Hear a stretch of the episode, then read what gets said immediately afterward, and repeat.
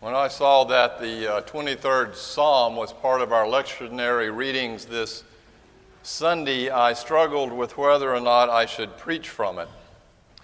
I haven't had a great track record with Mother's Day sermons, if you remember, but I figured I can't go wrong with this one.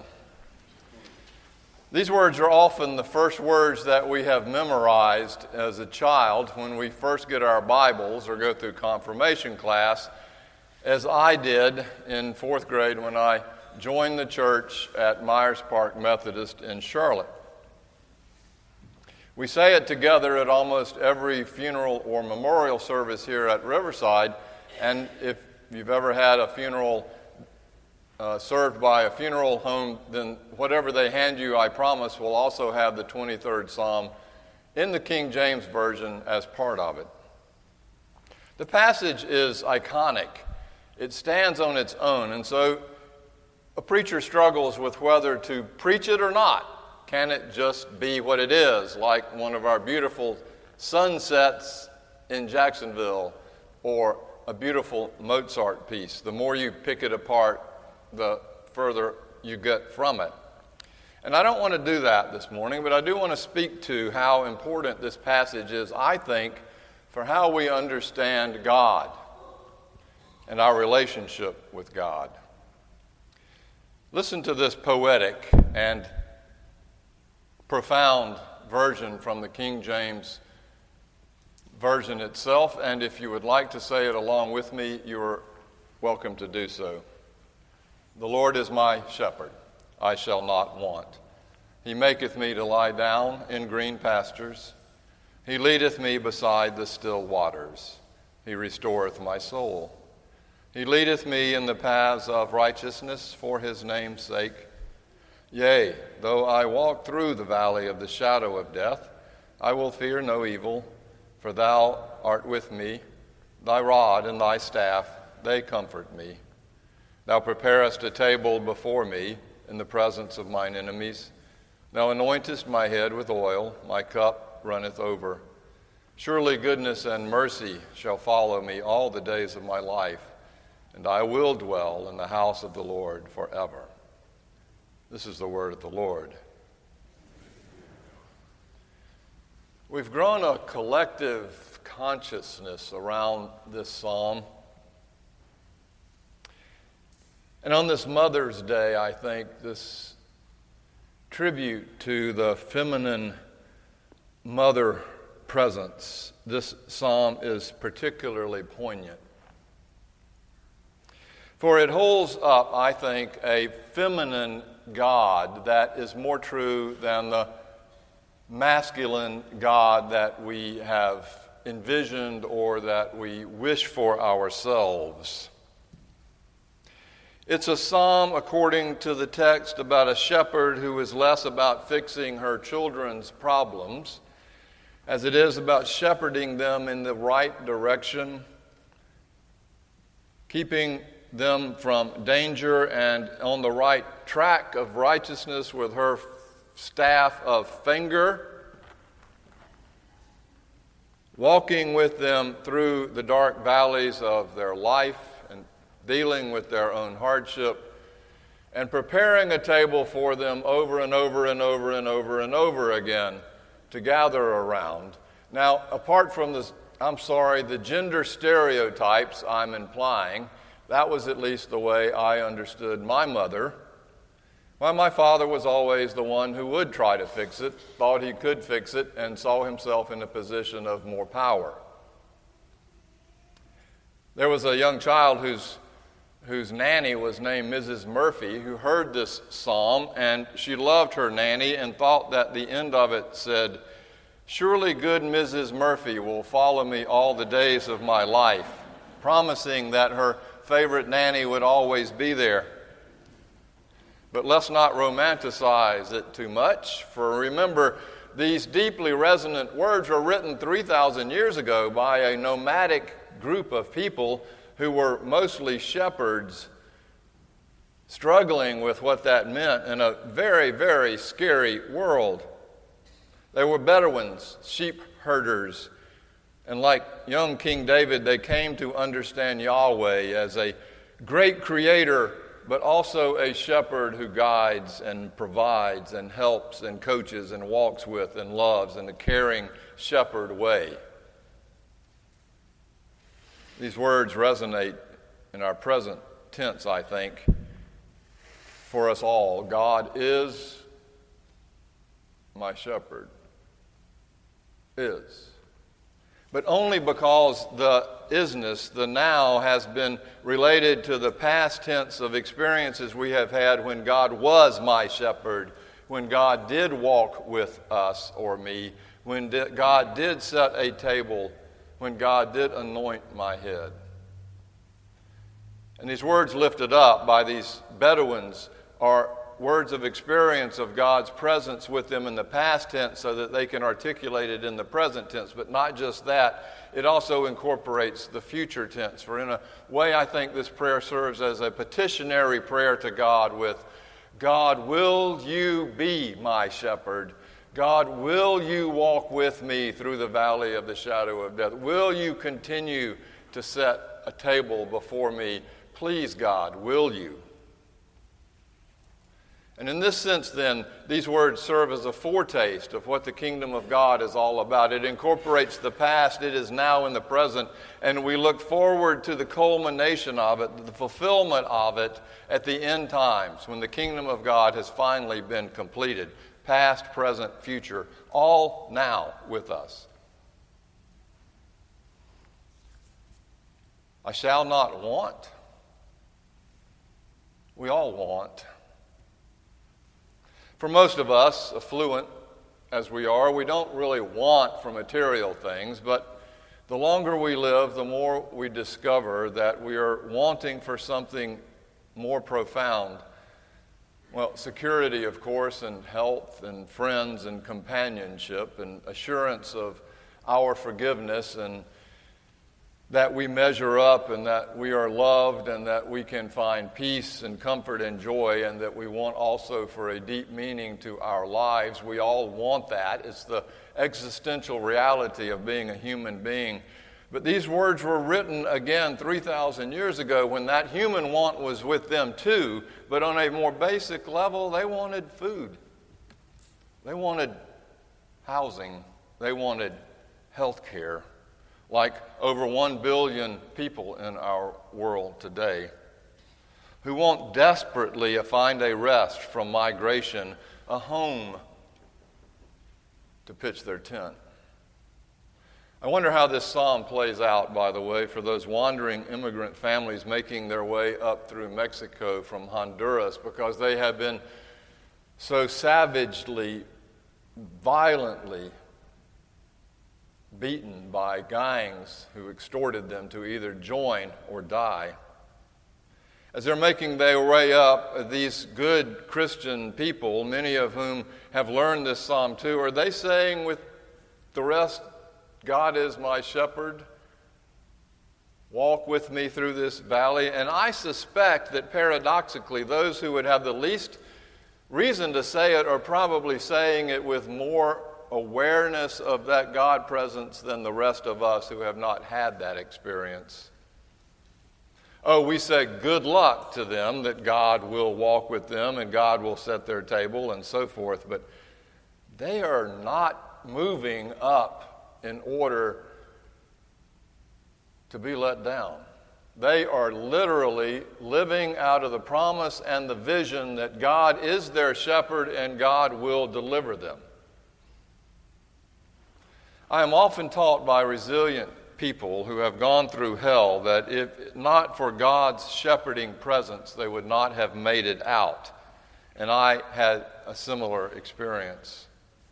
I walk with you through the valley of the shadow of death. I will fear no evil, for thou art with me is not just a hope, it is a living reality for those with eyes to see.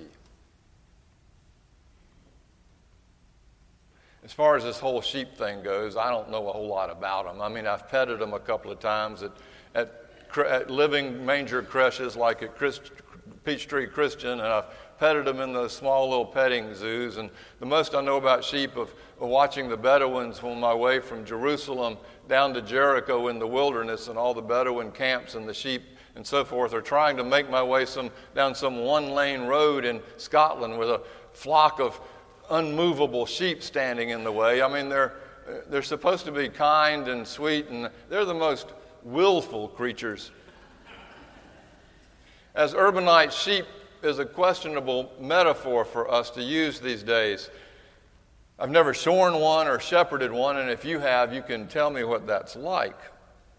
But I have pastored one, a sheep congregation. For the word pastor actually comes from pasteur, from the word in, in excuse me, pascere, from the word in French, which means to feed or graze. To be a pastor is to be a shepherd, and that makes you my sheep. As condescending as that sounds, you're my sheep and I'm your pastor.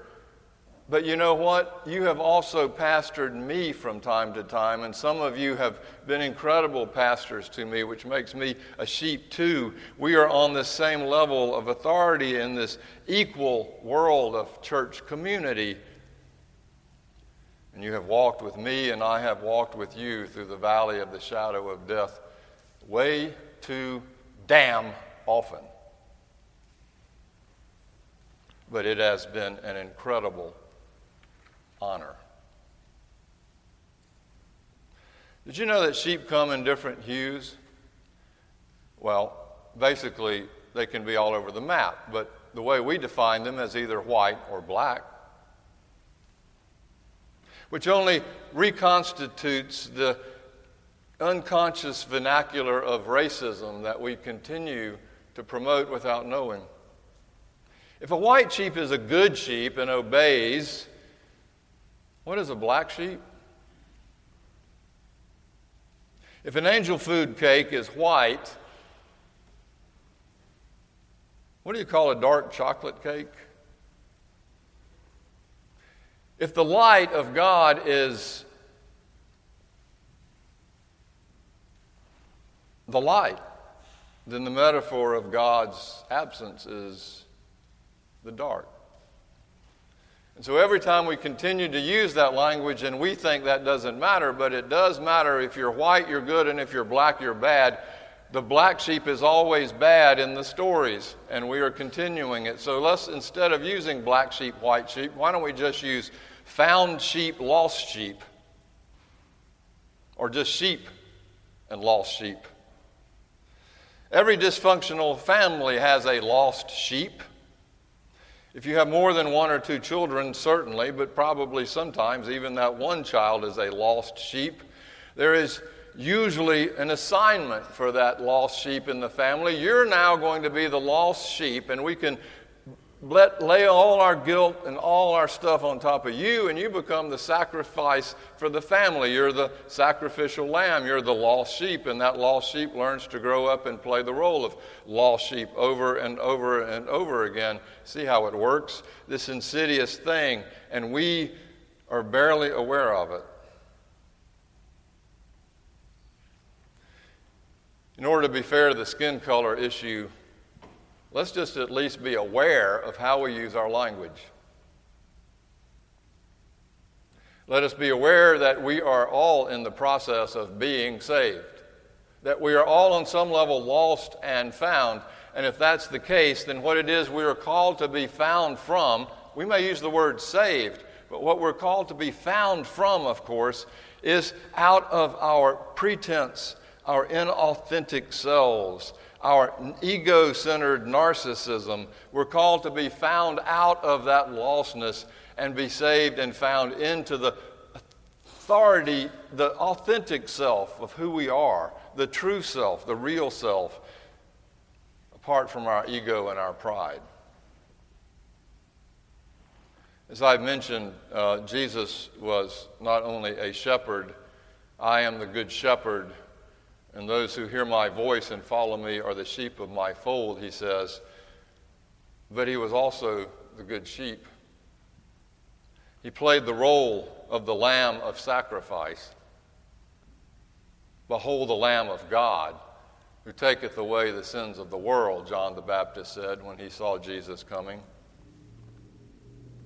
And as I have argued for the 14 years since I have been with you, This sacrifice of Jesus as the Lamb on the cross was not in order to appease or satisfy God's need for justice or punishment, substituting Jesus' own suffering for ours. What kind of shepherd would that be? Making Jesus the scapegoat for God? I think instead that that sacrifice of the Lamb of God is the only way that God could actually show us how deeply loved we are, how incredibly forgiven we are. Even on the cross, that love and forgiveness is made real to us through the suffering of Christ. Not to satisfy God's need, our need is what needs to be satisfied because we're scorekeepers and we hold grudges and we cannot forgive ourselves. So, in this sense, then, the 23rd Psalm to me is one of the most feminine presentations of the presence of God I have ever read.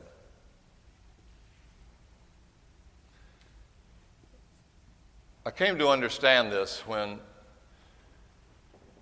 three days after uh, the accident that took my first wife, Nancy, Megan, who had been driving the car that rolled over, not because of her fault, but because of someone who forced her to do it. It was an Explorer, the old Explorer rollover events.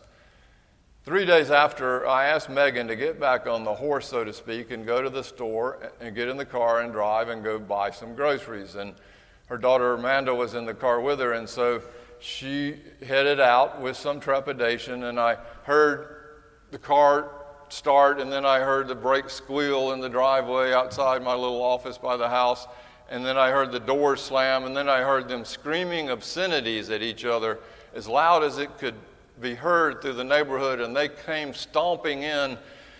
And apparently, Megan had forgotten to take the parking brake off, and Amanda, the youngest, had just said to her, You have the parking brake on. But Megan was feeling a little defensive about her driving, as you can imagine. And so they are screaming, and they come into my office, and I'm sitting in my chair, and they continue to scream.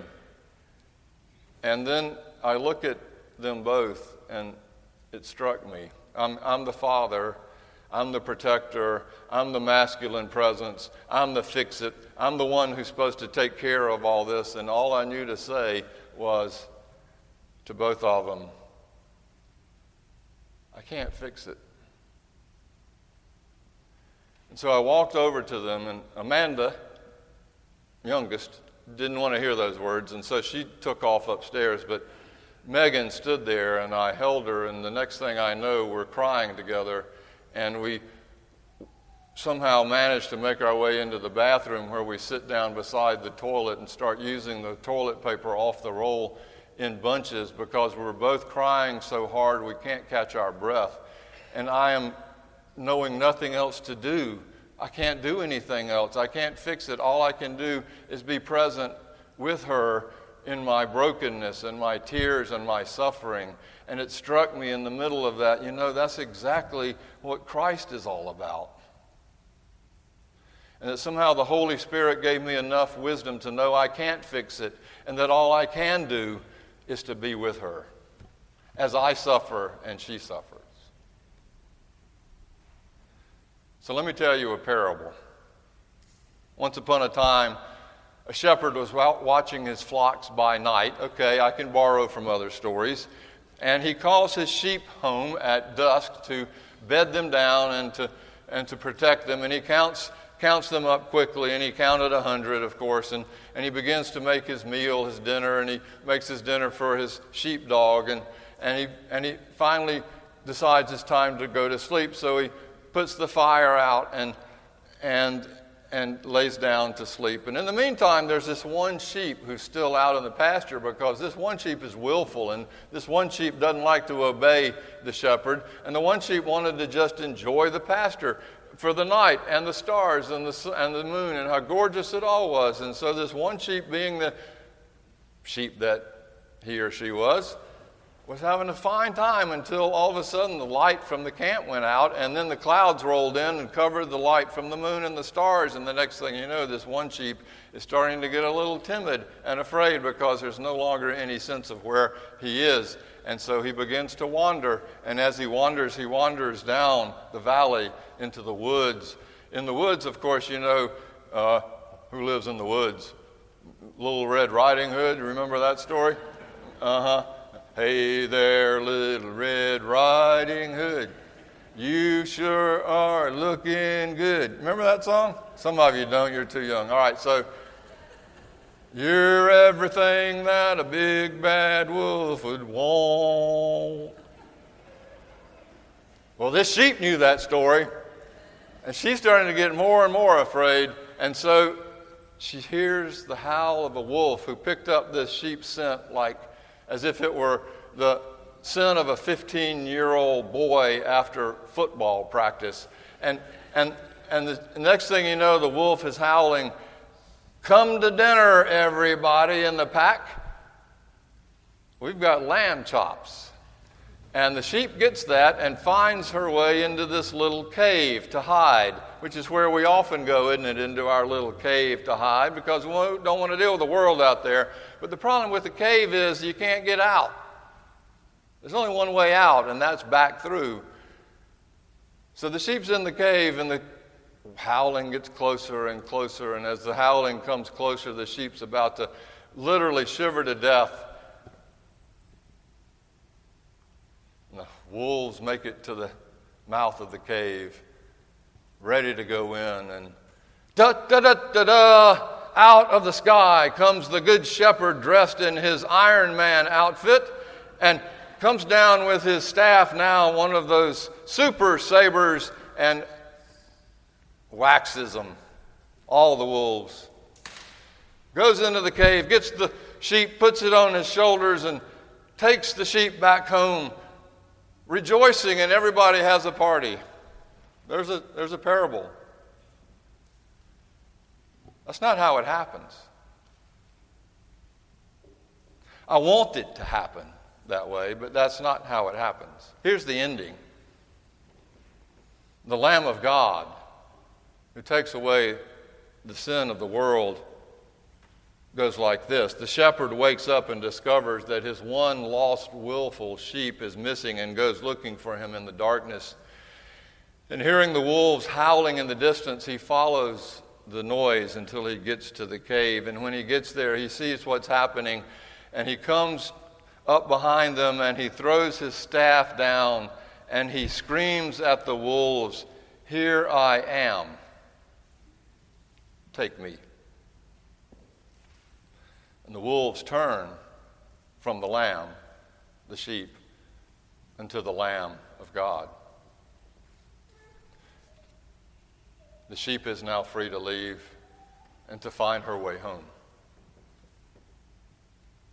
You see the difference? We want Iron Man, but we get a shepherd God who gives up his life for the flock.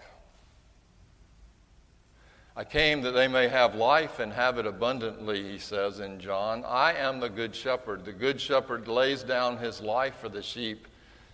He who is a hired hand and not a shepherd, who does not own the sheep, sees the wolf coming and leaves the sheep and flees. Just as God knows me and I know God, I lay down my life for the sheep. Does this change the way that you now understand the 23rd Psalm? The Lord is my shepherd.